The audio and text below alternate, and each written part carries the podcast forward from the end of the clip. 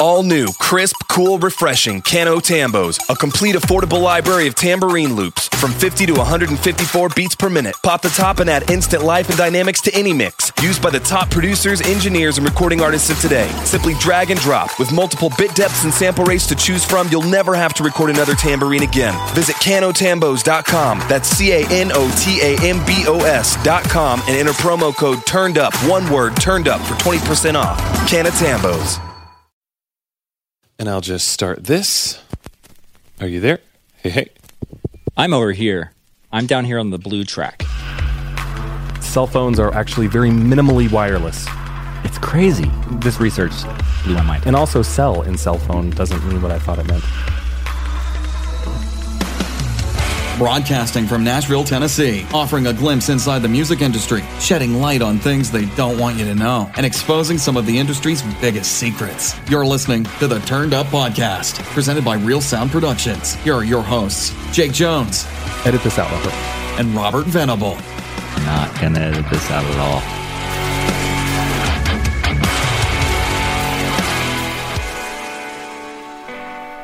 The hills are alive with the sound of turned up. podcast that is. Ooh, What? what you actually reminded me of was Beverly Hillbillies. Oh, Texas tea.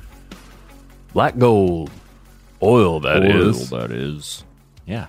Both- I was, I was too well- old for that show. I was going to say long before my time, but TV Land uh, was what my parents liked to watch during the day. And it was either go play outside or watch shows on TV Land, which was a combination of I like Love old, Lucy? old cartoons. I Love Lucy came on at night. trying to During the think day, of- it was Gunsmoke, Gilligan's Island, Green Acres. Mr. Ed? Was that one? Not not when I was watching it. Dang, I'm trying to remember what was on that. I didn't I didn't watch it, but I'm trying to think of what would be on that kind of show. I think we got we got our first cable box in 1995, which was actually, believe it or not, three years after the first smartphone. Oh, which is coincidentally what we're talking about today. Phones. All sorts of phones. Big ones, small ones, some as big as your head. You know, I, I do you remember the SNL skit where uh, I think it's Chris Kattan is walking around? No, no, no, no. It's uh, it's well, it's Chris Kattan. Is it an SNL skit or is it Well, Chris Kattan was or is SNL. it Night at the Roxbury? Chris Oh. Kattan and and um, Will Ferrell. uh Anyway, talking on the cell phone, maybe, maybe it's Will Ferrell. He's the agent, or so he's talking on his cell phone and it, like barely fits between his two fingers. Oh yeah. I, okay, I've seen whatever that is. It's good- Which could be either, I guess. Because ironically, as technology has progressed, the phone went from pretty big and it was getting smaller, and then they came up with the cell phone, which was weighed s- multiple pounds, and uh, and then kept shrinking, kept shrinking, kept shrinking, and I think everybody thought the cell phone of the future was going to be itty bitty. I did. I know I thought that. Little did we know that I have a phone in my hand right this second that is They're all- so big I can't reach the whole thing with one hand. they all brag about how big they are. Like, Wait, like are we still talking about cell phones? right, yeah, Jake, come on, get your head out of the cell phone towers. Oh, sorry. So yeah, it- like they all brag about how big of screen size they have. Well, you have an extra two millimeters of screen size. I'm like you're basically carrying around an iPad Soon it'll be a television. with one of those little stinking what are those things? Pop sockets on the back of them. Pop sockets. We were talking about the loop earlier, which is where I think I want to migrate to. Um, soon enough, like it'll be like, man, I went down to Best Buy and got myself a 55 inch cell phone, 55 inch iPhone, a flat screen, 4K. curved. so, Robert, 3D. did, did you know that cell phone calls are not sent from tower to tower? Well, the only reason I know that is because we researched this podcast, but I bet you at home didn't know that. At home, does anybody actually listen to podcasts at home? I do because I work from home. My wife does. Um, I listen to them in the shower. I don't listen to them unless I'm in the car, to be honest. Yeah, I mean, I feel Or like if that's I'm most in- people. Yeah, in the car and I'm almost done with it, I'll bring it into the house or studio wherever I'm going and continue listening if I have time. a lot of people at work or on their drive to work if they're not allowed to listen at work. Um, well, right now you're listening to the Turned Up podcast, and I'm sitting across from one of the greatest human beings to ever live, and one of my best, fr- my best friend in the whole world. Oh, thank you. Um, Mr. Robert Venable. He is a Grammy nominated, Dove award winning producer, engineer, songwriter with Shoalsville. Shout out to Chad. hey, Chad. Uh, he is a drummer for the band As We Ascend. Oh, that's true. Um, of course, a multi instrumentalist. The guy can play guitar, piano, drums, banjo, banjitar, I, I can't. sitar, flute. I can't play any of the He's a tars. flautist. to be- I'm not any of the tar players. that's, that's false. Actually, he's just sent over a demo today of a song he's writing for As We Ascend because we're working on a new record. No. Uh, actually, we are working on a new record. And if you want to get in on the ground floor, uh, Literally, go to yeah. asweascend.com. You can sign up and be a uh, label executive. But it's kind of cool. We we do things differently because we we set up a Dropbox for all of our label executives, and they got to hear, or they are continually getting to hear the, the demos as our band members are hearing them. So I send a demo over. I'm like, "Hey guys, what do you think of this?" And the fans in our private Facebook page who have access to that private Dropbox folder get to hear them the same time our bandmates do. literally uh, a, a song today, the song you sent over, I'm It's not even in there yet. Oh, I was about to say, I'm fairly certain some of our fans heard it before I did. I think they did actually. To be honest, I know a couple did. Um, so so not only can he play just about anything, is he a wizard and master in the studio? Uh, he has the credits to prove it, having worked with uh, clients all the way from Kelly Clarkson to Twenty One Pilots, Mute Math, DMX, Megadeth. Um, the list goes on. He's incredibly talented. He's an amazing friend and is the winner uh, of two consecutive cheese smelling competitions, uh, hot off the press. Just happened uh, earlier, well, later last week. Um, and he's going to be getting the award uh, the first part of this week. Uh, why don't you tell me about that? How did you? What did you have to do to win those competitions? Because from what I understand, it's far more involved than just simply smelling cheese. It is. It is. Um, and uh, first of all, I want to thank all of my fans who supported me while I was training um, for both of my wins. And if I win one more time, you know, I get the uh, coveted uh, third curd award, and I'm excited about that. You've been gunning for that third curd for a while. Yeah, it's uh, 18 consecutive years I've tried, um, and I've gotten two in a row now. I'm going for the third curd next year. Uh, but my favorite cheese to smell, I'm actually a, a big fan of like the raclette. Um, I go along with like the Gruyere. Um, it, it's sometimes the butter case. Um, So how? So but how? do- How is? eh, How is this done competitively? Is my question because it. Oh. Well, I, I had never heard of it before today. You were telling me about it earlier. I think it's fair to assume that everyone listening has been to a Walmart. If you think of a room as big of a, as a, a Walmart, a standard Walmart size, just completely emptied out, um, nothing, no shelves or anything, but just lo- long rows of tables. Now picture thousands of people at these tables, thousands of pe- pieces of like cheese in front of these thousands of people. And what you do is you smell one, you pass it down. Smell one, you pass it down. Smell one, you pass it down. So what happens if you're at the like the very end of the Oh, the of cheese, the line? cheese smells the same. It's fine. Okay. That, that's actually sometimes a benefit because you can take more time and without the stresses of passing it down. Fair enough. You know, being the first one, everybody's waiting on you. Everybody's looking down the table like, "Where's the cheese? Pass me the cheese." And sometimes they start chanting, "Pass the cheese," and it, it gets to you. It I, really I gets can to you. only imagine that, that Um, kind of stress. Yeah, the great meltdown of '97 happened um, because of a chant like that. So, I thought that was because the AC broke. Um, yeah, and then the nacho cheese started melting all over the table. It was pretty bad. It was- Bummer. yeah, it was. Uh, but it is a really good thing to do, and I highly recommend googling cheese smelling competitions and applying for any that you find online. And please let us know if you do, because that's totally made up. Jake Jones over there with all the jokes, and yes, you must say Jones when you say Jake uh, in referring to this gentleman because he has earned the right to be called by his first and last name at the same time. Maybe it's just because Jake is so common. I feel like that's isn't Jones really common? Isn't like the whole phrase keeping up with the Joneses based off of how common Jones is? yeah. But when you say them together, it becomes a little more unique. What if you say it simultaneously like Jones? There are lots of people that that I am known as Jake Jones. I don't have any other name. It's just Jake Jones. I hear a lot of clients that you and I work with together calling you Jake Jones all the time. What's up, Jake Jones? Like, hey, Jake Jones. I say it just because I think it's funny. Um, but Jake Jones over there with the jokes is not a professional comedian, not even an amateur comedian. Uh, I don't think he should So even try not to even be funny because nothing he says is ever funny. I'm just laughing for random reasons after he talks. But he is. You're so nice. If you ever look at the Billboard charts and look up there, way at the top, you have to scroll a while if you start at the bottom. Go way up to the top where like the number one is. You'll see songs that Jake had. I'm sorry, that Jake Jones has either uh, written, mixed, produced, played on, or all of the above, sang on, because he's a singer of the band As We Ascend. Formerly the guitar player of of uh, We As Human, but currently of As We Ascend as well. Um, you also have done so much mixing and producing and songwriting, also with Shoalsville Music. Shout out to Chad. what up, Chad? Um, our intro's so long. I'm gonna make it longer by doing this awkward pause. Huh. Yeah. Anyway, back to you, Jake Jones. Um, amongst all of the different awards and rock song, rock album of the year, um, the all these awards and accolades hanging on the walls of this beautiful studio that we're sitting in right now. By the way, um, which I'm Oh, thank a little envious of this wood wall that's behind me. I want in my next studio. It's a pretty rad wall. I'm not lying about it. And in the up lights that you have, make it look completely epic. I like it.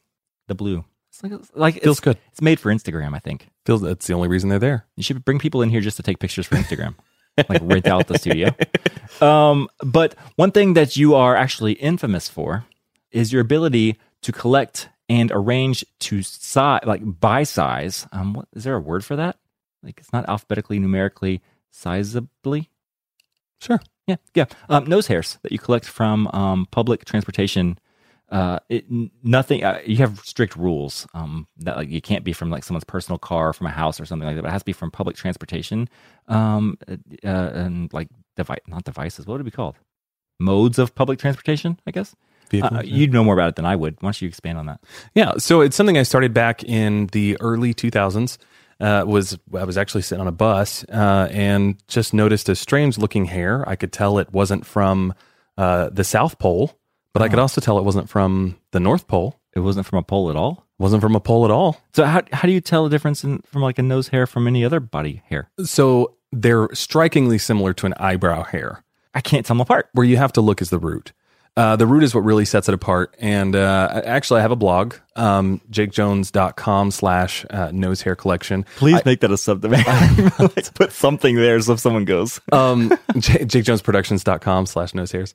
Uh, ooh, I, I'm going to do that tonight. You have to put something there, what- no matter what it is. um, no, but but what I've actually found uh, recently, my fast food obsession has led me to realize that you can find a lot more nose hairs uh, in your food at McDonald's than you can in any mode of public transportation.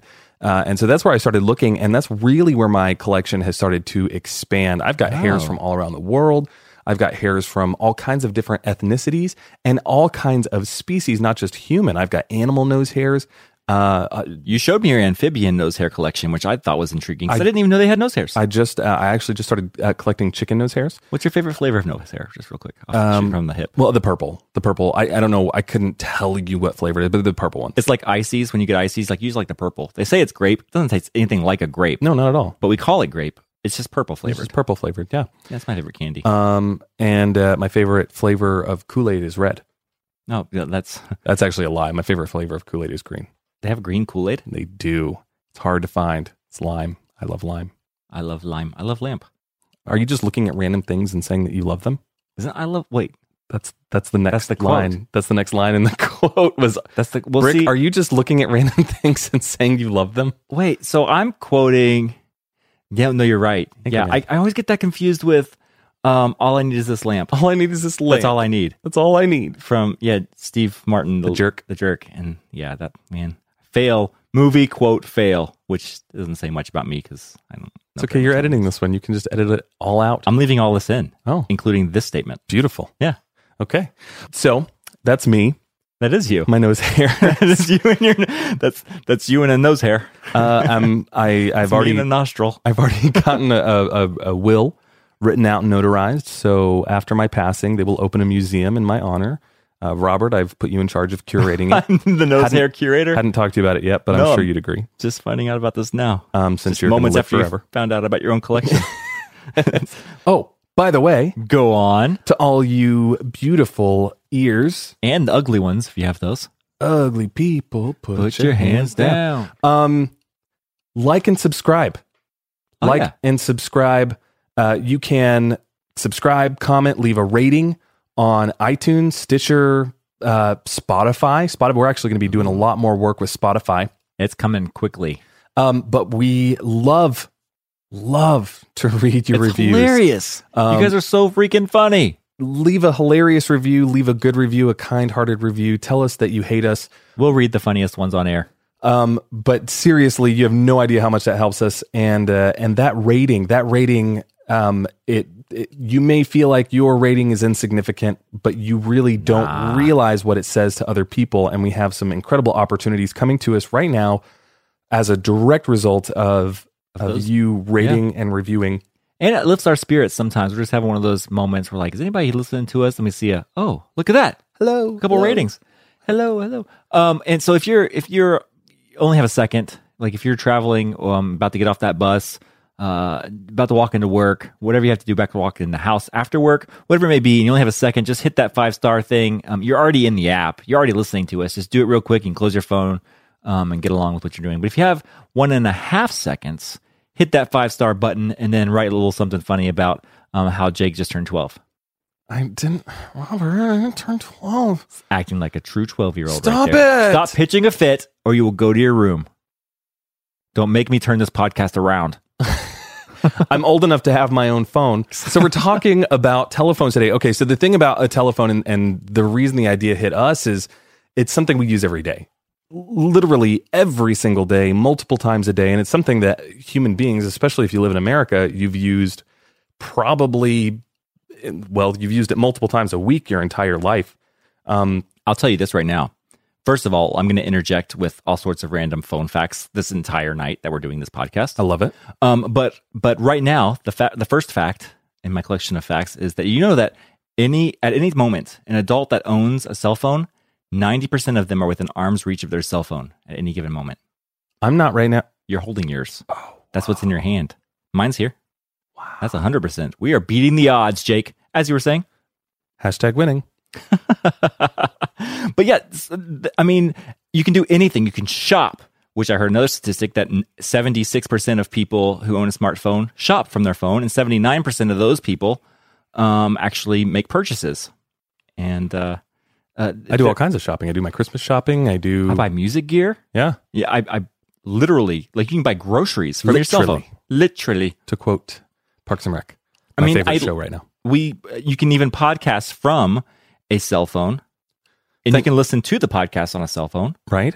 and you can make calls which is if you don't know what that is google that but you can actually make telephone calls from a cell phone it's using your mouth no no it's like speech to text but different Oh, No. yeah, it's real-time speech to text Yeah, and it's maybe what, translated like in your back in voice the, on back the in other the side. 1900s. no dude seriously it's it's your own voice on the other end too What? it's like a regular like those old-fashioned phones but new and you can it's wireless Shut up. same phone Shut up. Uh, It's not even an app, it's a thing.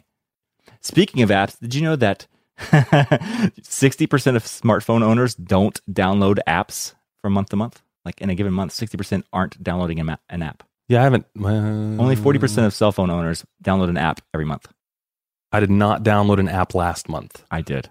but I downloaded several apps the month before because I like gaming and I like photography. Only I play like little kid games on my phone. I love it. Yeah, Just the- the mindless. mindless ones. Sitting on the toilet, playing a game. Well, you and I, with what we do for a living, we're sitting here looking at all this techie I thought you were gear. about to say, we're sitting on the toilet a lot.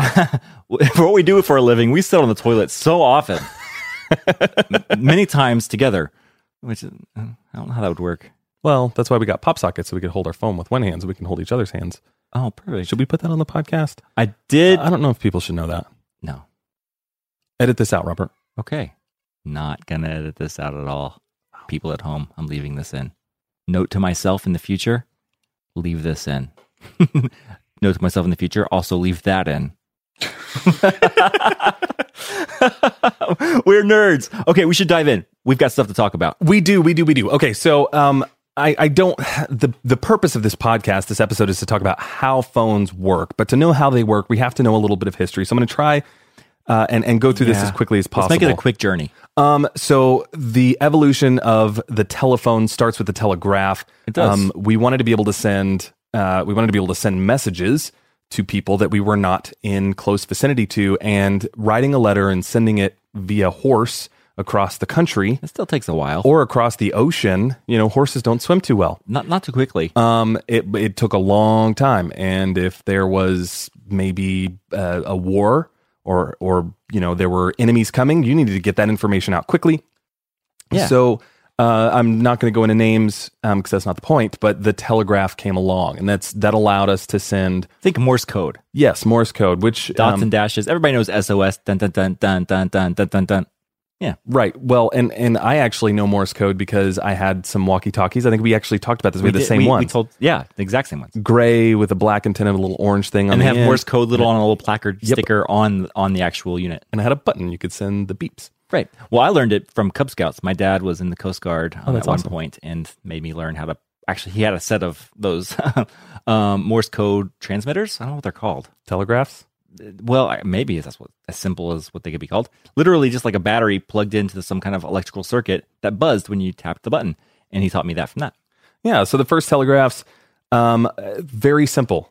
Uh, it literally was just an uh, every time you'd push it down, uh, it connected two metal leads that would send an electrical signal down a wire uh, to the receiving end, and then that would every time that electrical pulse would come, it would replicate the dot or dash. It'd either be a light or a buzz or something like that. um, yeah, on that you were same trying end. to send. Yep. Um, so this was great and all, but you could only send one message at a time, and that was really inconvenient. However, I have a really fun fact. Go, Jake, go. Okay. You didn't go when I said go, Jake, go. Okay. That's my fact. Okay. Oh, I get it. In the early 1800s, it was super popular uh, to misspell English words using their phonetic equivalent. Uh, like the word cat, you'd use a K instead of a C. Uh, while this was mostly a short lived fad, uh, there's one that actually stuck uh, in its abbreviated form. Um, that, uh, that abbreviation was all correct, which is like, gotcha, bro. All correct. All correct. Not a way we talk today, but a way they talked back then. Sure. Uh, and so the cool way to do it was to replace the the O for the A and then a K for the C. So it was shortened to O and K for all correct. But because Morse code was cumbersome and it took a long time to dot dash your way through an entire sentence, uh, in s- the equivalent of, of like today's 10 4, which means, you know, heard ya, loud Gotcha. and clear. Roger that. Roger. Yep.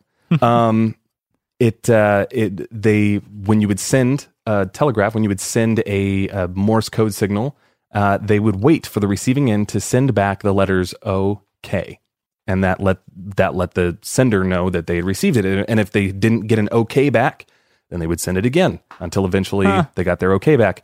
Uh, and this, is, uh, among other reasons, is why that abbreviation actually stuck Boom. and became incredibly popular. And I could go way deeper into that uh, also because K That's is a whole nother podcast. right. K is K is not a, a frequently used letter in the English language, Yeah, it's, it's one of my least favorites. Sorry to all my K starting people's names. and so whenever you whenever you have OK, it's really striking, get your attention. That makes So sense. there It's was kind like- of pointy. The OK Mart, the OK Deli, the OK whatever. It's weird to do in cursive too. And then and then nowadays we actually create an entire word, OK AY for OK. We unabbreviated o- an abbreviation Right. improperly. Yeah, improperly, yeah. Um, but so that Freaking was, millennials. yeah. Aren't you a millennial technically? I think technically so are you. Technically, so am I. Even though I very much am not. But yes, I actually sit in the There's a gray area. no denying. Yeah, whatever. So there there were um like s- those telegraphs which were single like frequency like a, just a buzz or a light. Um, but then the electric telegraph invented by Elisha Gray could actually send different tones and frequencies. Now while it wasn't of much great use, it did become the predecessor to the modern synthesizer, which I think is kind of cool. It's cool that he came up with these ideas and and was able to Right? put them into practice. He's like, hey, we should be able to send Morse code, but in different tones. Like that'd be cool. What if we could cust- like your customized ringtone? It does the same thing, but sounds cooler. I think, w- well, the problem I think they were trying to solve ag- uh, again was to send multiple signals through a single line. So maybe using different frequencies or something. I This don't is know. for you. This is for you. Well, uh, there were uh, several minds working to uh, to solve this problem and to be able to actually send spoken word uh, electrically from one person to another. Yeah, And on February uh, of 1876, Valentine's Day. yep, uh, the official patent for the telephone was submitted. Not once, but twice. Wait, wait, wait, wait, wait. So when Mr. Alexander Graham Bell went to the patent office, why would he do it more than once? He didn't. That- You just said it was twice. That's right. I heard you. There was another guy. Wait, two people own the patent. I've never heard this in history class. It was always Alexander Graham Bell invented the phone. Next question. right? Well, the patent can only be granted to one for the telephone. And so at 11:30 a.m., Alexander Graham Bell submits his patent for the telephone. At 1:30 p.m., Elisha Gray submits his patent for the telephone, Too slow, bro. and of course, a month later granting it to uh, Alexander Graham Bell, of course solidifying him in the annals of history as the inventor of the telephone forever and ever. Amen. That's how I know it. Um, so there's a, there's a ton of speculation and even conspiracy, and I'd I'd love to hear you weigh in on this. Uh, one of the biggest ones being that Elisha Gray's one of his understudies uh, was uh, was paid off by Bell a hundred bucks to allow him to peek at Elisha Gray's invention of the telephone. Thus, uh, when when Bell's patent was submitted, it was strikingly similar to Elisha Gray's patent that was submitted Yeah, but like a hours hundred dollars then I mean, I'm not going to discount that. If you want to send me a hundred bucks, I'll take it. But a hundred bucks now is nothing like what a hundred bucks was then. Right. We're probably talking closer to, you know, at least a thousand bucks. So he did this, he spied on it, and like tons of legal battles ensued from that point, ultimately resulting in Alexander Graham Bell being victorious and secu- uh, securing him in the history books as the quote inventor, end quote, of the telephone. And that's how I read it in history books these days, because I read a lot of history books and all about telephones. I just telephone history books. leave them on the back of the toilet and just rip one open from now from time to time. And uh, You're ripping something when you're on the toilet. I'm like, let's read about telephones again. so I thought this was interesting, uh, and I, I mean, I think we kind of all know this from the movies, but early early telephone users were connected via tele, uh, switchboard operators. Yeah. Uh, and my grandmother actually worked for Bell South, That's fascinating to me, actually. and that that was her job. So you'd you'd hop on the phone and you'd say, "Connect me to G 47 and G four seven is not a real phone number, Jake. Well, we'll get there. Oh, Um, and uh, and then the operator, usually a female, would say, "Yes, sir. Give me one moment." And then she would literally patch you in with patch cables from your phone to that other phone, causing it to ring. It would send an electrical signal to their phone. They'd pick it up and, and start talking. a little light would light up over the patch bay. Like just you've seen them before. It's a big wall of of holes of dots where they plug in the cables, and right above every cable hole, there was a little light that would light up if um, someone was either cranking the phone on the other end to generate the electricity to light it up, um, or the more modern ones. I say more modern ones. Still talking about the earliest, er, early twentieth century here. um, or maybe even the late 19th century, where you'd be able to pick up the he- the handset headset and it would um, relay an electrical signal there, light up a, a light, and the, the lady would be like, "Hey, let's connect the dots." Well, I thought it was really interesting And when I think of um, you know phone switching automation, which is basically what every landline is now. Um, it first started popping up still in the 1800s. 1891 was the first was when the first uh, automated switchboards were were coming Crazy, around man. um, starting to do away with uh, with with switchboard operators. So my grandmother, switchboard operator uh, for Bell South, real quick, uh, and this one isn't in our notes, but uh, it's worth noting.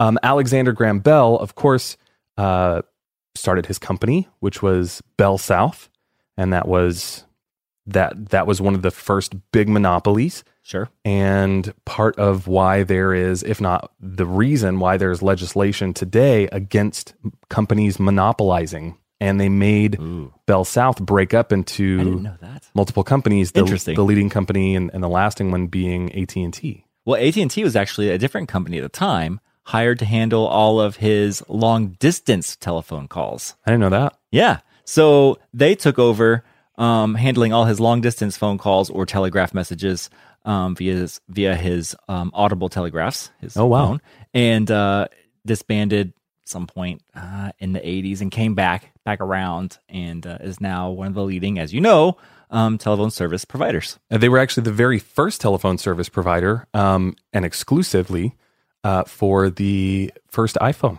I had to switch to AT and T just for that, Okay, we're jumping way too far in the future. but Let's- all relevant. let's go back to uh, to the 19 well the first phones the eight, late 1800s up and The two piece. It wasn't even a flip phone. right It was just a like a mouthpiece and an earpiece. if you've seen it any i mean any of those Hello? old black and white Hello? movies yeah Say, connect me, Margaret, to uh, the old man down the street. Say, cling, cling, cling, cling, cling. you've got it mr smith That's exactly it. Put me through to Doctor Doctor Peterson, please. Uh, th- i mean it was it was just like that especially in small towns Oh, did you know that the, those um, those operators, like your grandmother, would sit there and often uh, they just had to listen to the conversation. Yep. they had to know when to disconnect because there's no like, oh, they hung up button. It's like you have to listen for words and so my mom told me a story about this because there was there was some protocol for that because you weren't they, like I could be misremembering, but I think they weren't allowed to listen. They had They some weren't way of supposed to. knowing, but my mom said that my grandmother would come home. They lived in Paducah, Kentucky. Uh, she'd come home with all kinds of scuttlebutt from all the neighbors. She knew Sitting too everybody's long. dirt, Scuttlebutt does sound like a problem. right? Anyway, Uh, Well, it is, no matter which way you look at it. so, uh, so yeah, so in the late 1920s, um, the technology was really zooming along, and they were starting to invent smaller and smaller components, and uh, it was it was practically the future. They were able to combine that mouthpiece and that earpiece into What? a single part that you would hold in your hand. two, two, two, two in one. I can imagine that. Say, are you tired of holding a piece to your ear and talking into a different piece?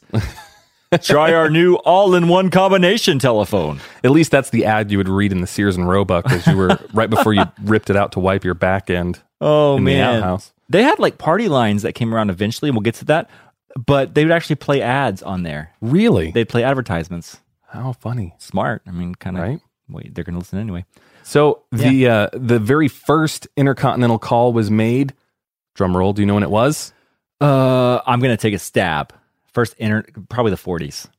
1927. Whoa, I was way off. Well, so it wasn't uh, it wasn't what it became. It was actually uh, made using radio waves, but it was still a phone call. Uh, What do you mean, wasn't 1927. what we- uh, radio waves are what they're done now, right? The, the antennas we see them everywhere. Uh, well, we'll get to that too, but that's a big misconception, a misconception that I had as well. Me too. Uh, I already know the answer to that. Cell phones are, on, are are actually very minimally wireless.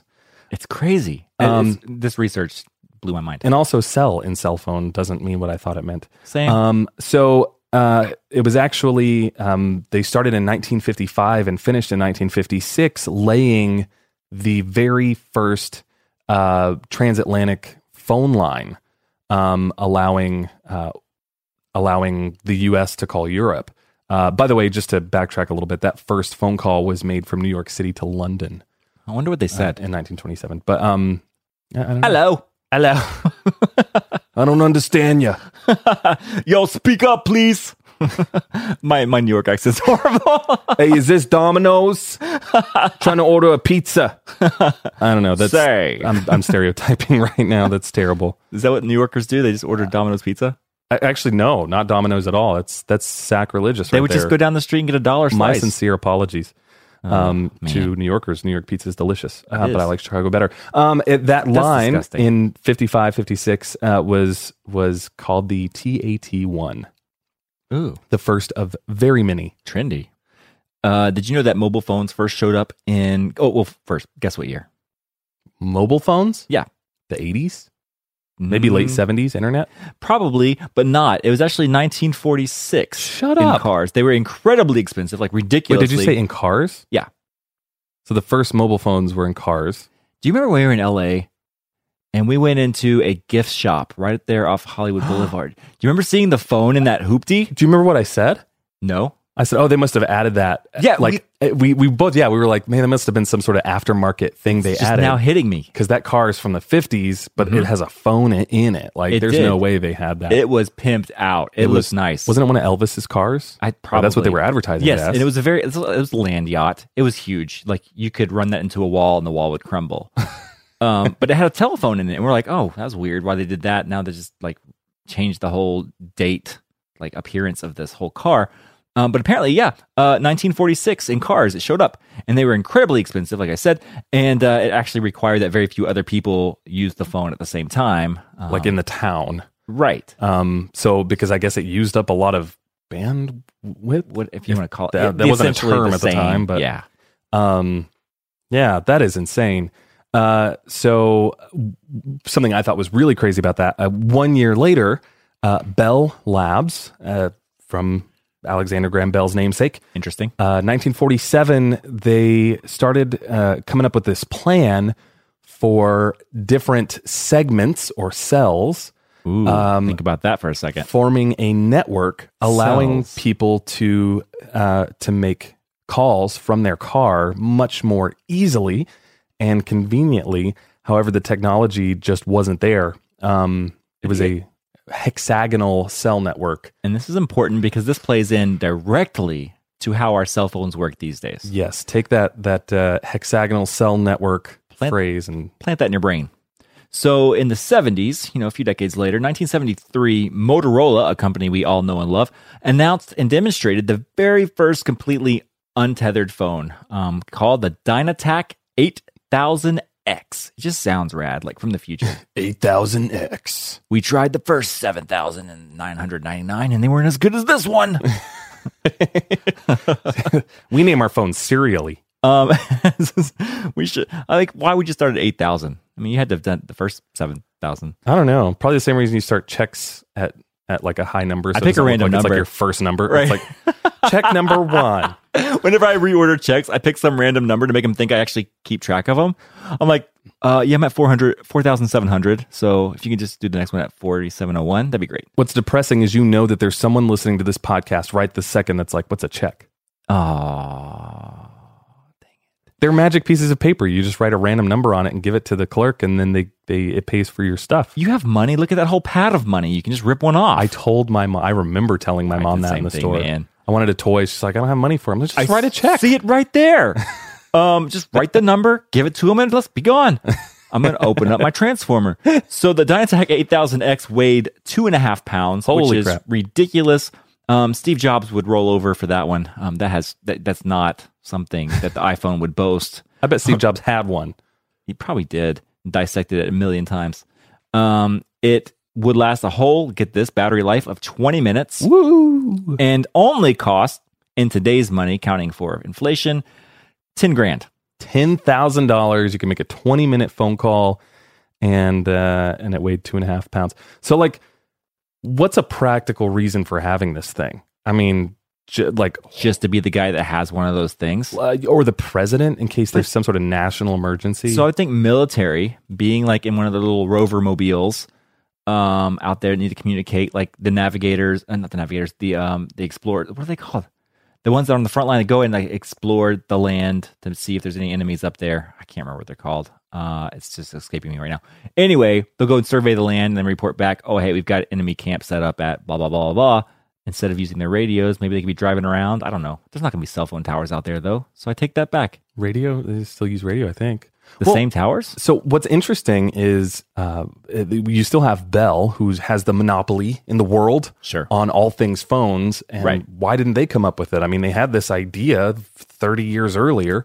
Sure. Um, but the problem is they were still, even up into the 1970s, trying to figure out and work out a way to wirelessly make calls from cars because that's where they thought the technology was going. They thought that that was the way of the future was being able to make a call from your car which it is and illegal in, in a lot of states now um, right? but that was that was they were still working on that that cell network for Sure. cars and then motorola comes out and is like bam we got this on lock So after the ten thousand dollar, twenty minute, two and a half pound phone, what happens? the phones get smaller the battery life gets better the cost goes down as Mm. course. they they get better at making these and mass producing the market starts to starts to grow uh, and uh, they actually released this phone a year later so they, they debuted it in 1973 but it, it came out in 74 Right.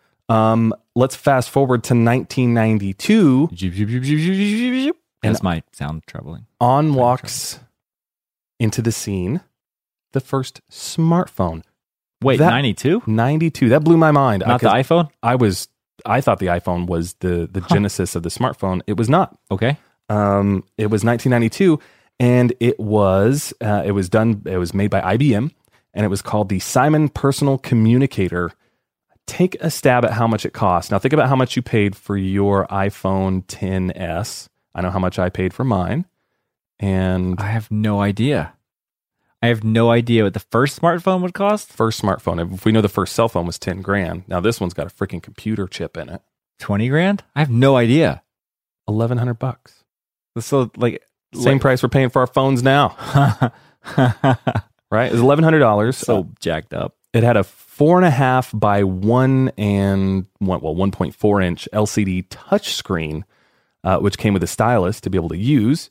Had one hour of battery life. Wow. Uh, it had everything from apps to email and even predictive text, How did I not even hear about this? right? Um, and if you had bad cell reception uh, or were running low on minutes or, or just I remember those days. wanted a better phone call because you were talking to your honey, um, you could connect it to a landline, uh, just a nearby You landline. just plug it You in. just plug it in. You can make a phone call. Genius.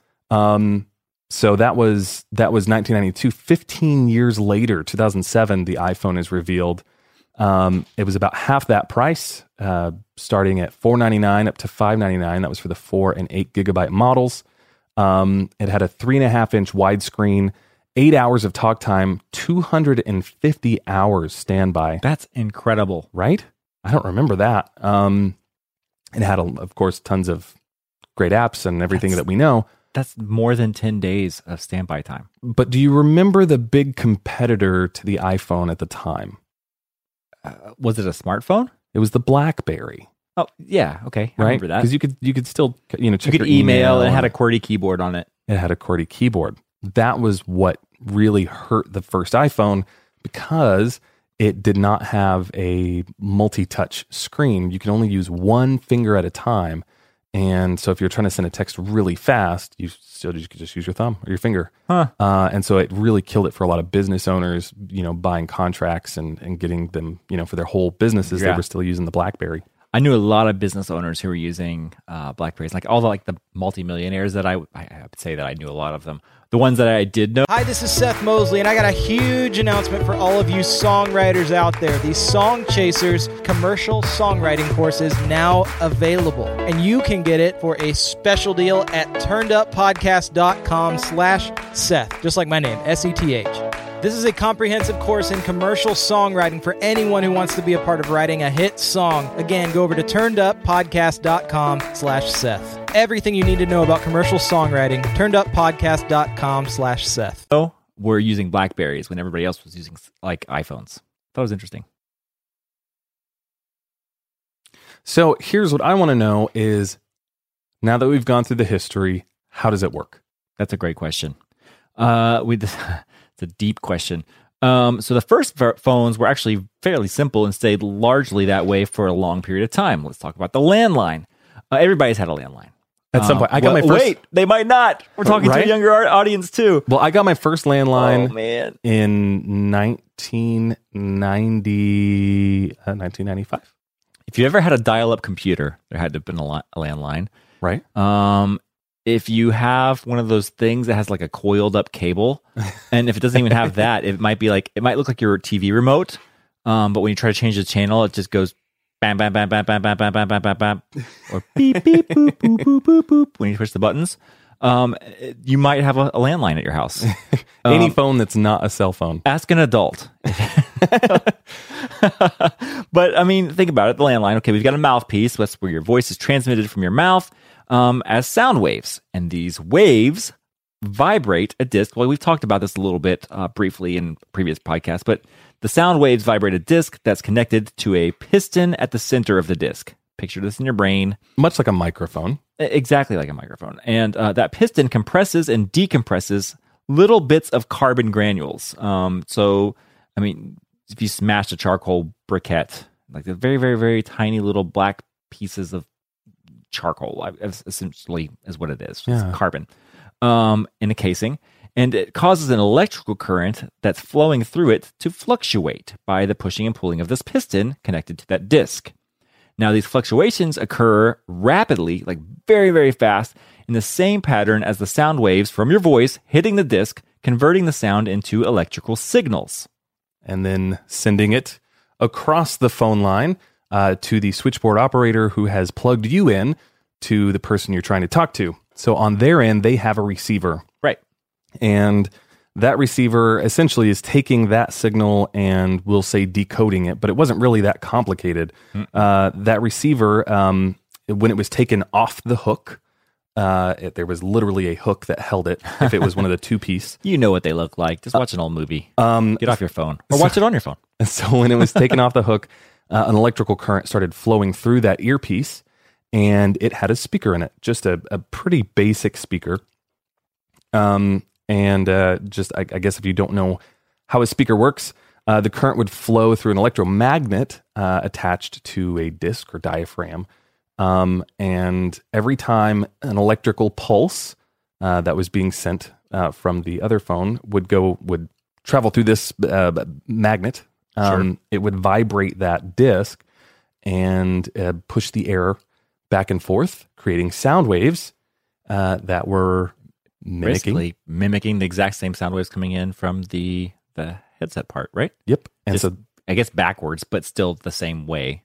and that's how you were able to hear what the other person was saying. Makes sense to me. So over time, um, while the telephone may have gotten a little more complicated in in terms of how to call someone, uh, first rotary and then touch tone, um, or how to pick up or hang up, or how how the phone call was received, you know, the ringer and all that kind of stuff. That basic uh, idea of electrical signals still never changed. In fact, what they did to kind of upgrade that was they had a, a big switching box, um, either at the corner of your block or in front of your house, uh, that would convert that signal digitally because you can send those signals much further Sure. uh, and much more cleanly um, than the analog, just electrical signals. But Right. Which would degrade over time and over distance. that idea of of uh, electrical signals, pulses vibrating a speaker or vibrating a, a talking piece like a microphone is actually that has not changed one ounce. Maybe the components have gotten a little better, um, but that is still how phones work today.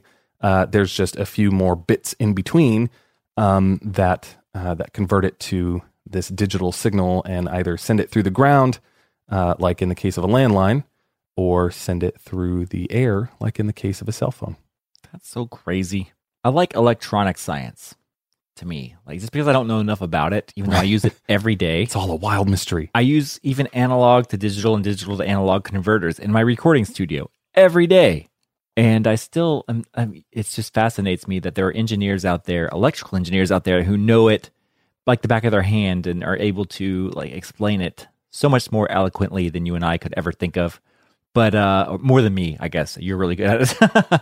but but uh, it, that's what lets us have a job is these whole Right. digital and analog signals. Well, I picked up a tape machine uh, a couple weeks ago. You know this. sure did. sitting right beside me. I love it. It's fun. There's a, a certain characteristic you get from magnetic tape, a reel to reel tape machine, when you're mixing or, or recording sounds. However, something I didn't know was that even nicer, bigger reel to reel tape machines aren't capable of perfectly capturing and reproducing the sound that comes in and goes out of them because there are so many mechanical parts and pieces that are moving um, that tape is not going to play back at exactly the same rate that it was recorded. Uh, and I discovered this by taking the exact same piece of audio uh, and and uh, stacking it and, syncing it up in your Got to the end of it, and it, I did it three times, and they all ended at three different places. And uh, and that really got me to thinking and, and really appreciating the ability for us to record music digitally because uh, and I've heard it used before, you know, bits and bytes and sample rates and all that kind of stuff, and how important it is that when I record a piece of audio for three minutes, that it plays back at exactly three minutes. right. Um, that was a little bit of a rabbit trail. That's okay. However, back to phones. Get back to the phone. How did we go from from uh, Carol Down at the switchboard. down at the switchboard um, to uh, to these automated? Well, it's exactly that. They became um, automated switching uh, units. So automated switching actually allowed people to literally dial a phone number um, rather than give it to the operator. Instead of calling, oh Sally Carol switchboard operator and saying, "Hey, connect me to Doctor Peterson," uh, you would have Doctor Peterson's phone number and dial it yourself. You lazy bum. Um, and, but the early numbers, get this, and I learned this tonight, thanks to you, Mr. Jones. Uh, they were alphanumeric, not just numeric numbers like we have today. Uh, so Mr. Peterson, Dr. Peterson might be PE for Peterson, E PE 456. And that would have been his number um, up until the 1960s. And then phone numbers were anywhere from one to three digits in length. That's very that's crazy. May I have your number, please? Sure. Seven. You're number seven. That's nice. nice to meet you. I'm 14. Twice as good. so, uh, I mean, I, I feel like it kind of goes without saying why numbers are seven digits long now. Uh, and even you can even run into the problem of, well, I do. I get it every. I get calls. Uh, I won't say her name, but I get calls for a lady uh, three or four times every single day. She's a very successful businesswoman Smart not saying her name. a higher up at a uh, at a, a kind of a nearby big corporation. Um, and I un- unfortunately I know a lot about this person um, just from talking to past employers, future employers, and it's amazing how much they'll offer up without having to ask. 'cause I don't really care or want to know anything about her. Can I can I call my old phone number real quick and ask for me? Yes, Can I? Do I've, it. Never, I've never done it. do it. I'm gonna do it right now. Live. This is unscripted. Hold on. I'm putting my little code here. Makes me wonder I'm gonna put it on. if, if my I, well, I know that my last phone number is not any good anymore. Um, I mean, you hope that that doesn't happen. They you hope they decommission it, but not always. Okay, hold on. Speakerphone. This is live happening right now.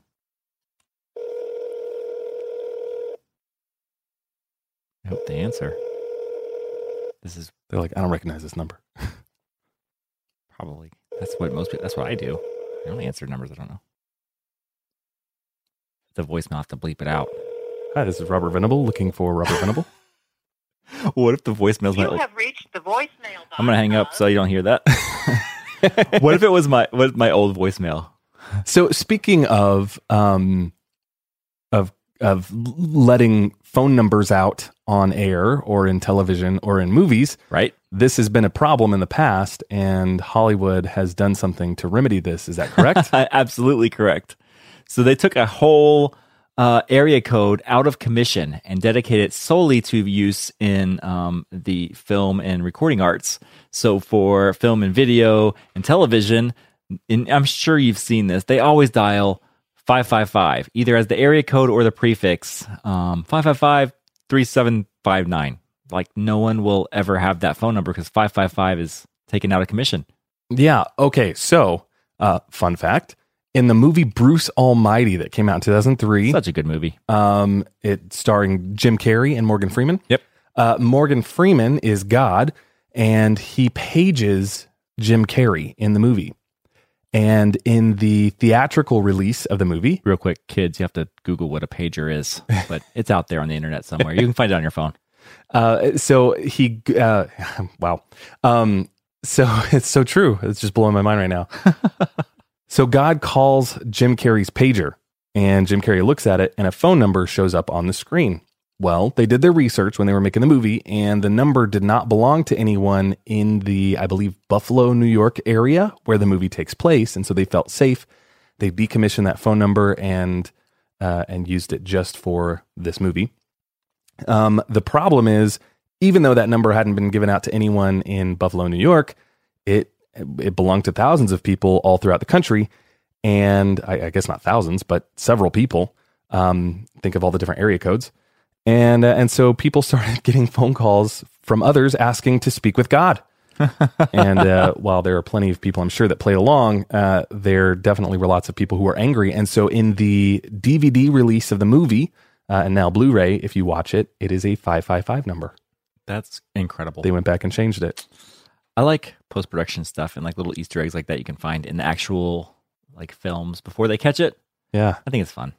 Um, and sometimes movies are rushed to to theater Uh, so yeah. fast that you'll there's all kinds of bloopers and Oh, geez. and jump cuts in the Mistakes. theatrical release, Those are my favorite. but then they get cleaned up before it ever releases to. I what, know. What are they released to now? Did- Netflix? Netflix? yeah, Digital Redbox? release, I guess they call it. yeah. Um, I have a whole bunch of fun facts we never I forgot to interject. Can we talk about them? We can. I have one more thing I want to talk about that I thought was crazy. You want to talk about the touchstones or what? The touch tones. Let's talk about the touchstones. real quick so um, again if you've ever used a touch tone phone which is any phone uh, well i mean even your cell phone now there's still touch tones if you push a You hear the noise. button yeah the beep beep boop yeah You can play Mary Had a Little Lamb fairly easily. right one two and six um, Three, yeah, six, six, two, one. Yeah, so I think about that. what i did not know until researching for this podcast was that each row and column uh, each row has its own uh, monophonic frequency and each column has its own monophonic frequency, and they are standardized. Um, there's even a a like a, a- an abbreviation for it, uh, and that's DTMF frequency standards. That's dual tone multi frequency uh, standards. Um, Check in with my head, Jake. so uh, there's it's it goes one two three, and So then that's also a the letter row. A. Um, but we'll we'll just for simplicity's sake, we'll just go with numbers. So Yeah, the ABCD aren't really found on phones much right. typically. Uh, so one, two, three, four, five, six, seven, eight, nine, star zero pound. And it's- Hashtag. oh, sorry, hashtag.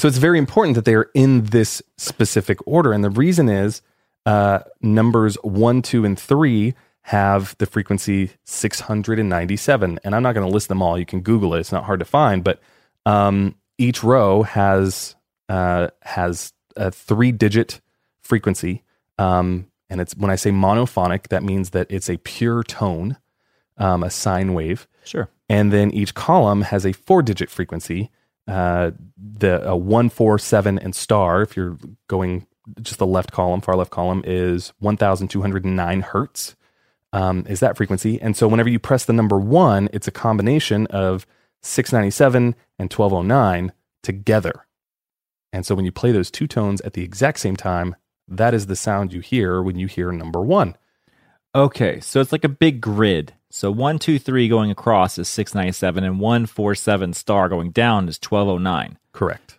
So, okay, you just match them up on the grid. Got it. Okay, that makes more sense to me now. You have to see it. So Google this image. i think we should put it up on instagram We'll flash it up on the gram. it'd be a good one We'll do that. Um, Um, and Facebook and Twitter if we can remember to do that too. Uh, and you'll see what we're talking about. But it's a big grid, so you just correlate the the east and west, the north and south, and they'll tell you what frequency that it's uh it's playing. Yeah, and if you've ever done grids in math class, yeah, it's just like that. Um, so whenever you're able to play "Mary Had a Little Lamb," you're hearing the the tone you're hearing is the the average or median tone for the it's the the two frequencies together, The the, sum. sum tone, uh, and it creates a uh, a polyphonic sound uh, that that sounds like those notes. Got it. That makes so much more sense because like it bugged me that it wasn't three two one for Mary Had a Little Lamb. Three two one is six two one. Right. Yeah, it's because of the way it works out mathematically and um melodically. but yeah, so uh, rather than, I mean, it keeps them from having to have, let's see, uh, if we use ABC, it's one, two, three, four by one, two, yeah, four by four. So rather than having to have 16 different tones, uh, they only have to have eight.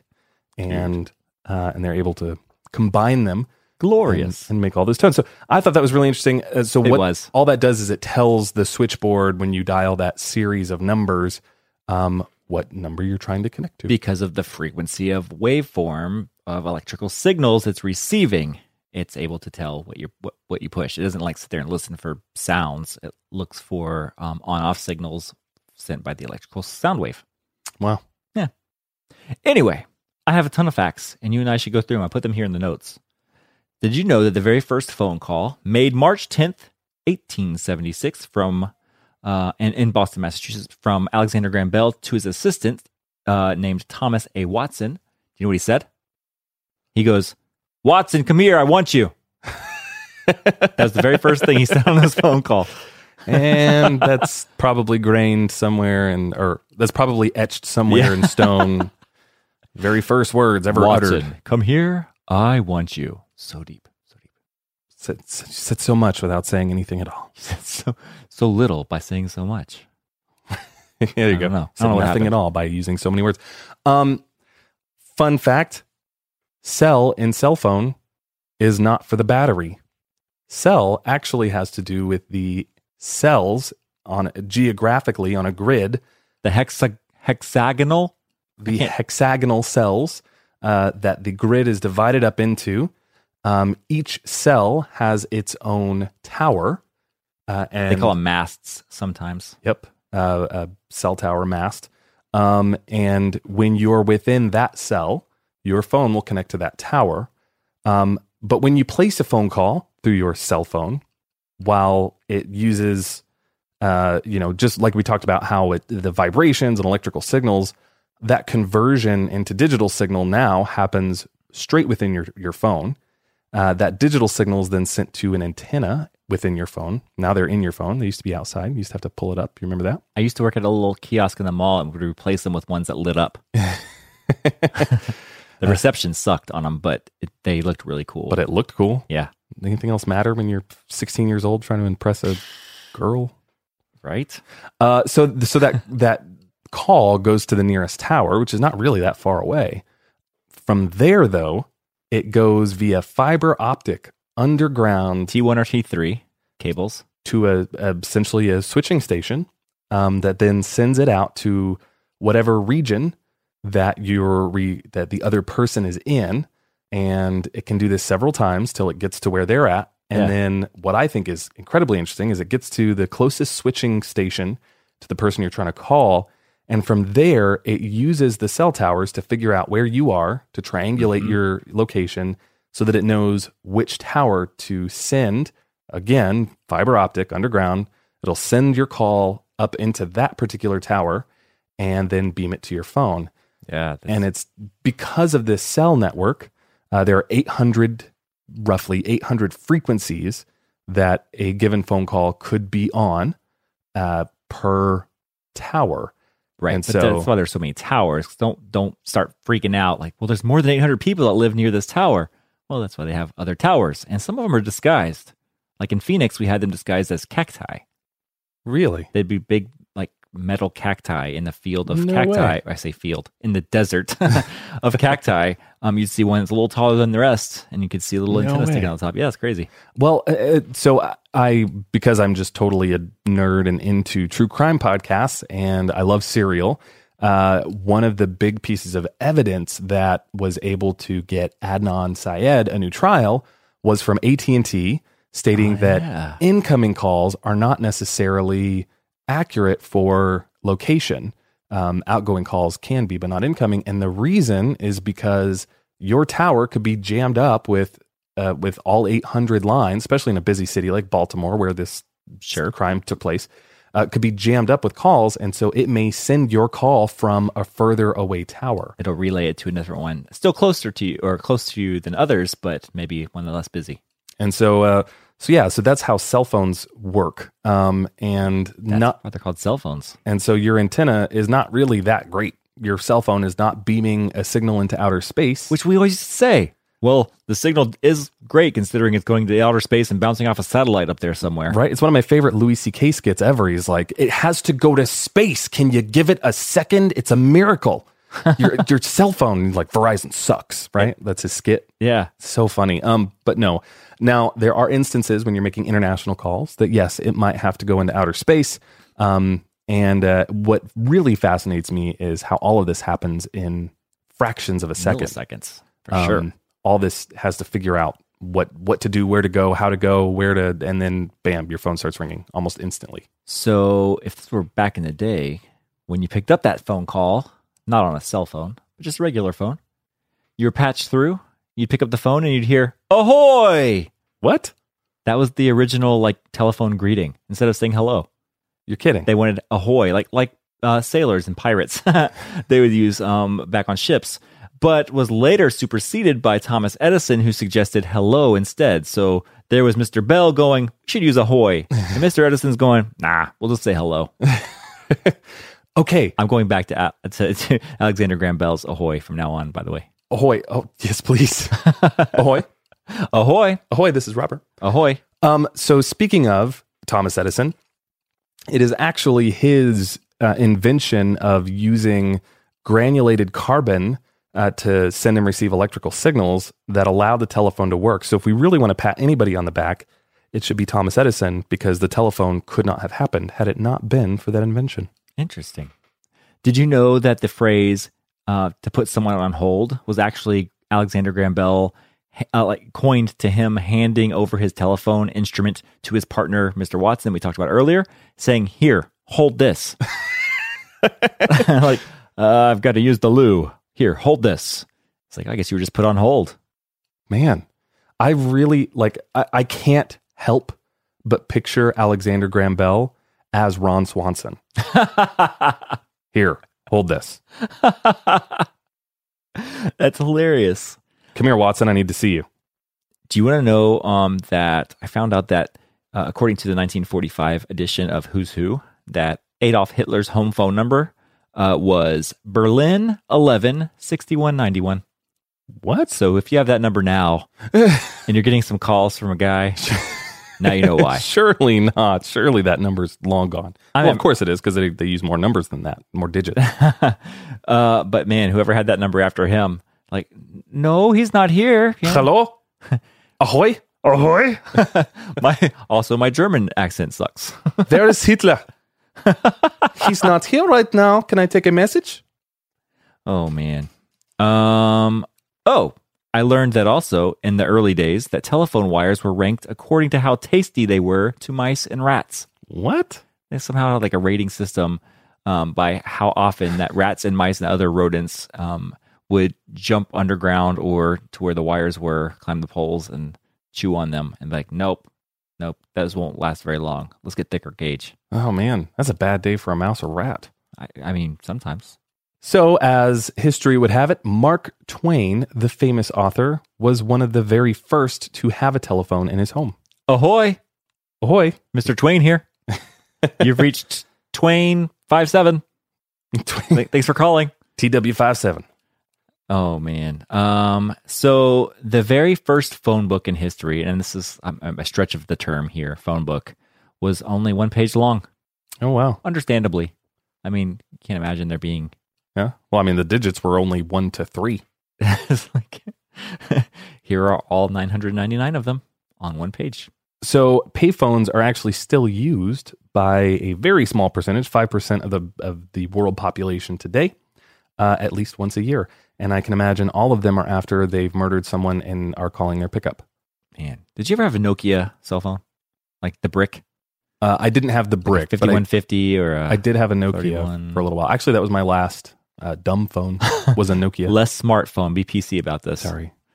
Um, so the uh, memorable Nokia tone for receiving an SMS text message, um, the SMS text messages, uh, is is actually Morse code for SMS.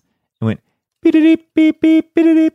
I don't know if you remember that. Like when you got a Yep. SMS message, that was what it was. It's Morse code for SMS. You'll still hear it in movies. um, yeah, from- exactly. From, that era. And then there's also this one that sounds a lot like that, but it's a lot longer. it's called ascending. So if you go into like tone notifications and change that sound to ascending on the Nokia so- uh, phones, um, it's actually Morse code for quote connecting people end quote, which was their uh, slogan. Wow. Yeah. And then like if you just got a regular text message, not the SMS one, um, it would just be beep beep, which is M in Morse code for message. Wow. I guess all those old sailors are like, I get it. I get it. Getting a message. Uh, so, uh, fun fact Nokia was founded in 1865. And do you know what they made? It wasn't cell phones, Obviously not in 1865. Probably cell cell typewriters. I don't know. paper. Uh-huh. I was close. Paper was its primary business. Uh, many Thunder years Mifflin later, style. right? uh, many years later, it switched to making rubber products, uh, telegraph wires, and other electrical cables, and then switched over into making phones. I see how they were very like similar markets from the tele- telegraph wires and electrical cables right into telephones. Right? Makes sense. Um, so did you know? And we talked about this. I know you know, but do you know? I'm looking at the microphone as I say this, um, which is going into your ear holes. Uh, about gold in your cell phones, and like the amount of gold in your cell phones. So, um, one ton of mobile phones contains more gold than one ton of ore from a gold mine Wow. and that blew my mind. And this this this kind of uh, little fuse and made me go down a rabbit hole on the internet to find out well just how much gold is that? Like maybe an, o- a, a ton of gold from a gold mine or a ton of ore from a gold mine, gold mine doesn't yield that much gold. So I'm like, well, let's see how much it is. And I actually looked up how much gold is in a smartphone. And in very rough numbers, there are 10 troy ounces of gold uh, just about a little over half a pound, three fifths of a pound per ton of smartphones. Oh, And a my. ton is 2,000 pounds. So 10,000 cell phones equal about one ton. so, with the current rate, as of the time of this podcast, down to the hour, with gold selling for about $1,328 per ounce, that would yield 13,280 bucks for 2,000 pounds of cell phones or 10,000 cell phones. So about a dollar 33 per phone. Whoa. It's like a dollar 20. I mean, dollar 32.8 or something like that. Uh, so if you start collecting all these broken cell phones that don't work and just save them up, eventually you can get yourself 13 grand. my br- my wheels init- I mean instantly started spinning like huh start a, a you know used broken cell phone collection but no I don't think I want That's a lot of cell 10,000 cell phones. I I don't think I want 10,000 cell phones laying around mean, you don't need that many. You can just get one cell phone and have a dollar 33 worth of gold or I could have like a thousand dollars worth of phone uh, if it worked. oh my it works now I guess. Yeah, I guess you're right. But if you ever get sick of that phone and you're like, I'm tired of my thousand dollar cell phone. I want a dollar thirty three. I'd like to cash this in, please, sir. to your local jeweler what can I get for this? Jeez, man. uh, okay so in 2012 Apple sold more than 340,000 iPhones per day So I was about to say, duh. I they probably sold twice that, but you said per day, so that blows my mind. That is about four phones a second. It's more than a million every three days. That's ridiculous. So uh, Apple, while their while their um, their profits have increased year over year consistently and still have increased, their cell phone sales peaked in 2015 and have Yeah, I've seen have started that. dropping. And the way that they've been able to keep their sales numbers high, uh, their financial sales high, uh, is because the iPhone is so freaking expensive. That and they programmed into their phones to start dying faster. So you have to pay to get them repaired or battery replaced or buy a new phone. Well, so the conspiracy theorist sitting across from me would say that, but something I They admitted to that. That's been proven. Yeah, this has been proven. oh They because came out and apologized and entered it, uh, like even issued an update for phones that had that currently. oh I know what you're talking about. I know what you're talking about. Yes, The, they call it like battery gate or something. It's stupid. But I, whatever. what I was talking about was the actual hardware itself is made so well uh, Oh. and continues to get better and better that people are hanging on to their phones longer and longer. Um, no, I was talking about that. Had they conditioned it after a year of use for the battery to start dying faster right. Yeah. or acting like it was dying faster or something like that? Well, because I knew that there was like a code you could type in Oh, uh, there, there was like a thing you could do on your phone um, pre them fixing this.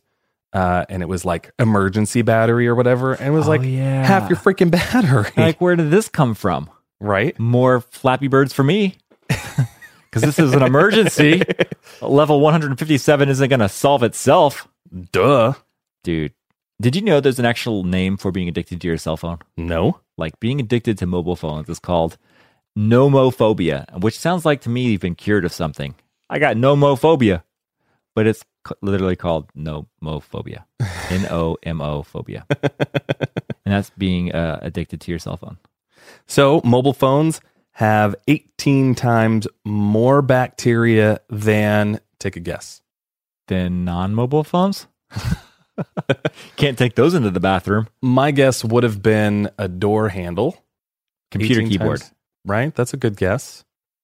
Uh, mobile phones have 18 times more bacteria on them than toilet handles. Yep, that's disgusting. That's absolutely disgusting. Although I do Lysol my bathroom fairly regularly. I'm like weird about germs. Hey, want to borrow my phone? Absolutely not. And that's the weird. Okay, you don't have a problem with this, and there's certain people I don't have a problem with it with. Like I would trust your your ears and my wife and kids. Outside of that circle, not very many people would. If they handed me either a their phone to put up to my face, I either hold it away or earbuds. Put it on speakerphone.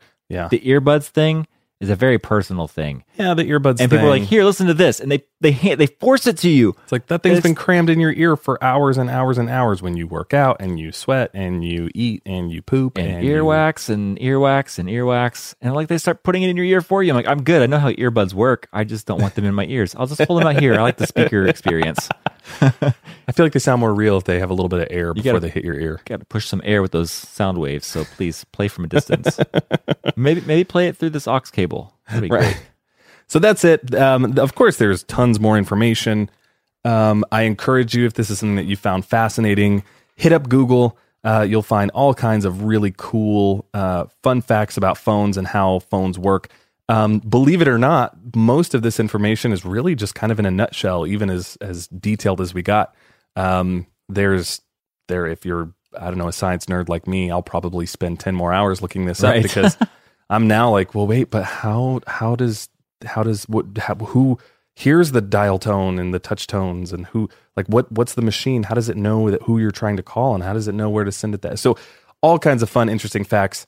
Um, but but uh, that is that is roughly how phones work. And uh, and so now next time you're talking to someone, you'll know kind of how how it's uh, how it's going and how the FBI will be able to track you Dun, Um, dun, dun, dun, dun, dun. and your location. Yeah, that's scary. I mean, but also uh, on the flip side of that, if you are the one that's the victim, they might be able to find you, right? which has happened as well. Or Alexa might just record the co- the the whole crime. Oh, and just tell everything that they know. Right? Poor Alexa. Such a witness to so many things. Ugh.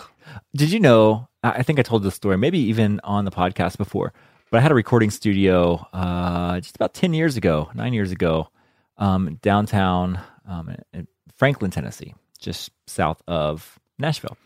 And uh, one night I was there mixing nine or 10 at night. I get a knock on the door of the studio. I'm like, well, that never happens. Um, knocks on the door of the studio do happen from time to time with people trying to give me demos or whatever. They just Google studios and find me and show up um, but not at 10 o'clock at night. I answer the door and it's a cop. Not one cop, several cops. And as I'm looking like past him to see, wow, there are more cops.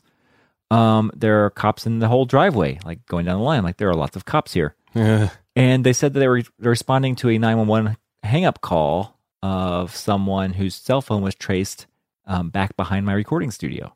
Uh, I'm going, okay. I don't know if that's like a, a scare tactic or even real, or if they were even able to do that on such short notice, like triangulate and know where they were, um, or not. But I didn't have anybody there, but there was a shed back there, and I was leasing the property, and that shed belonged to my landlords. So they kept like old music gear and uh, lawn equipment and stuff in this huge shed and said, We need you to open up that shed. I'm like, I don't know if I've ever opened it before. Let me go get the key out of the special key hiding spot inside the studio. I'm like, Do you guys want to look in here? I promise I'm not hiding anybody. I have nothing. I'm scared as you are right now. um, like, no, we need you to open it. I'm like, Here's the key. You do it. I'm like, Nope, you need to open it. like you're wearing protective gear and like- you have guns. I'm just I'm, just a dude. I'm a dude wearing a white t-shirt and Umbro shorts. Thought I'd be mixing by myself all night. Um, so I opened up the the padlock, and I mean, they had to be thinking, man, this dude with tattoos and spiky hair and stuff showing up, uh, he could be hiding somebody in here, and got her padlocked in there. I'm assuming it's a her. I don't really know. Um, and so I open up the padlock, open I swing open the door and hide behind it. Like so there's a door between me and the inside of the place. Because I'm like, if there's something in there, I don't want to be the first line of defense. so I, yeah, I, and there was nothing there. And then they just they didn't even like continue to investigate. They're like, all right, well, thank you. And then I left. I'm like, Uh, that's really odd. Aren't you concerned about this person who hung up right back here? There has to be somebody here. sounds to me like they were looking for something else. Yeah, I don't know. And the thing is, the guy who owned the property right next to us was growing that in their back place. Oh man. Um, and he had offered it to us several times, and I don't smoke anything, so uh, he kept telling me how good it was for his cancer and all this kind of stuff. And if I ever needed it, I know where to find it. But he'd be there at like later hours than me, like, and there were weird noises coming from his big giant, Oh man. uh, yeah, storage unit. Anyway, so triangulation is a thing. Could save, could help, could hinder, whatever. right. That's a long Uh, story to tell nothing about. but Twice in my life, small children have dialed 911 on my phone weird and hung up, and then the police show up on a cell phone. on a cell phone. Now, like, it's crazy that they know that because I remember calling 911 once from a cell phone. They asked where I was. I'm like, don't you know that? Right. Or is this a test? Right. I think it's no. I really do actually think it's a like a like a. Just making sure. Well, they ask lots of questions, right? Sure. they can they can usually tell a lot by your answers. Um, I get, yeah, absolutely. they're not necessarily listening to the words you're saying. I, I know. Yeah, I, I get you. Um, but yeah, uh, one of those times was two o'clock in the morning, and my three year old dialed nine one one, and uh, my wife answered and told the operator what had happened. It was three year old, and and uh, they just said, "Oh, okay, thanks." I thought, "Oh, cops are definitely showing up." 2 a.m.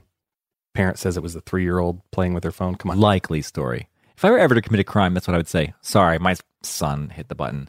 Anyway, have a good night. So that happened to me on my phone uh, with one of my friend's kids. Uh, I'd been staying at their house. He was probably two or three years old, dials 911. I catch it. Uh, similar situation, grab the phone, wait for them to answer, which was very quick. Told them what happened. They said, okay, thank you. Hung up. Police officer shows up at the door 10 minutes later. It's like, do you mind if I just kind of walk around? Just want to make sure everything's okay. I would rather that happen than the other. to Me too. Be honest. Absolutely. Um, but it was like, oh, it's because I'm a dude. Yeah, I get it. You were stereotyped, bro. Man, I'm not mad about it. so many like stories we could tell about phones and i'd like to hear your stories if you have them tweet us instagram us facebook us at turned up podcast Any crazy stories? Uh, I've actually had my line tangled up when it was switching towers and throw me on the same frequency as someone else. dude i've done that too And you start hearing someone else talking i sat there and listened to someone else's conversation on a cell phone. it- i just sat there and let it happen i mean this was like a decade ago And these are radio waves. I mean, the- this is uh, um, what it, magnetic radiation, radio It's- waves. Uh, sure and it's a lot like the the waves used in a microwave but a lot scarcer uh, lower frequency so you don't have to worry about it causing tumors it's just not At gonna least we don't think so. We'll All- find we'll find out eventually.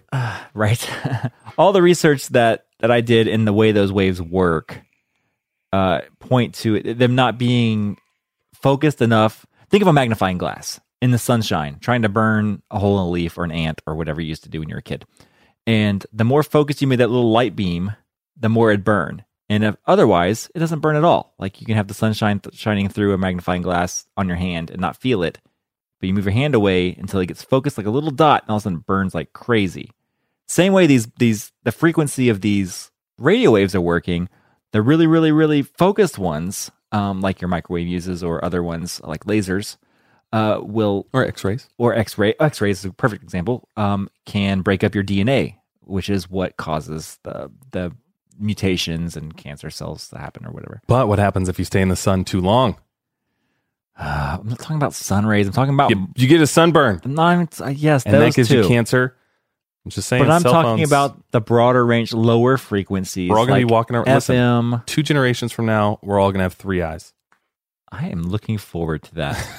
or if you listen to our episode, we already have a third eye where our belly button is. That's, That's our last episode. oh man, we have to give a lot of shout outs. Oh, we should give a shout out to uh, we have a new podcast friend. we do. We have um, a couple of them actually, uh, but wh- I want to shout out Dad's drinking bourbon. Um, not only am I a dad that drinks bourbon, but there are other. There's actually a podcast called Dad's Drinking Bourbon, and uh, Zeke and John over there are doing good things. Uh, they're hilarious. They know what they're doing, and uh, they know what they're talking about.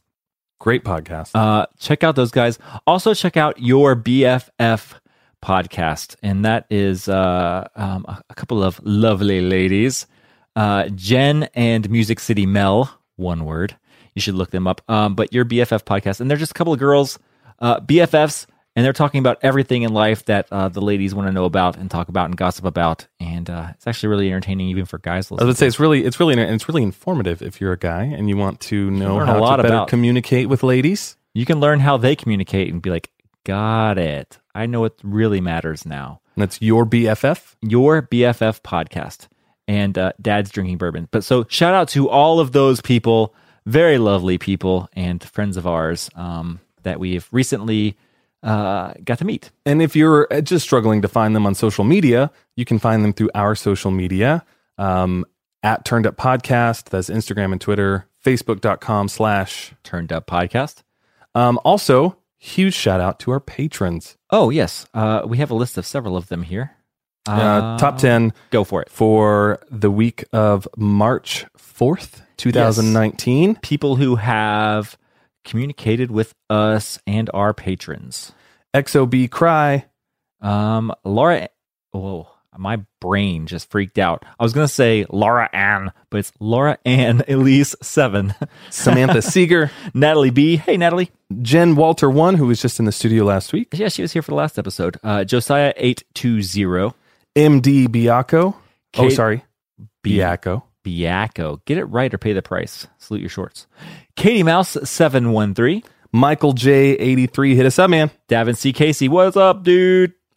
Uh, and uh, if you would like to become a patron, get a shout out, get a cool sticker, maybe come sit in on a on an episode, uh, record an intro to the show, have a super sweet turned up mug.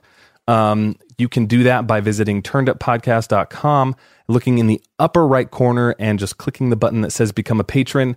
Uh, that we have we have packages starting at five bucks a month, um, all the way up to uh, like a thousand. It's like three five thousand, I thousand don't- one hundred and ninety two dollars a month. something like that. It doesn't go to three thousand one hundred ninety three. It's weird. Just kidding. I don't know what it is. Um, but if you're going to donate that much, flare up. yeah, talk talk to us b- behind the scenes, and we'll figure out how to make it happen. If you want to give more than that, Listen, we love you so much. Huge shout out also to Real Sound for making this podcast possible. Cool things coming down the pipe with them. hey, real sound, how are you doing? And uh, uh, we love you very much. Thank you for giving us your time and lending us your ear.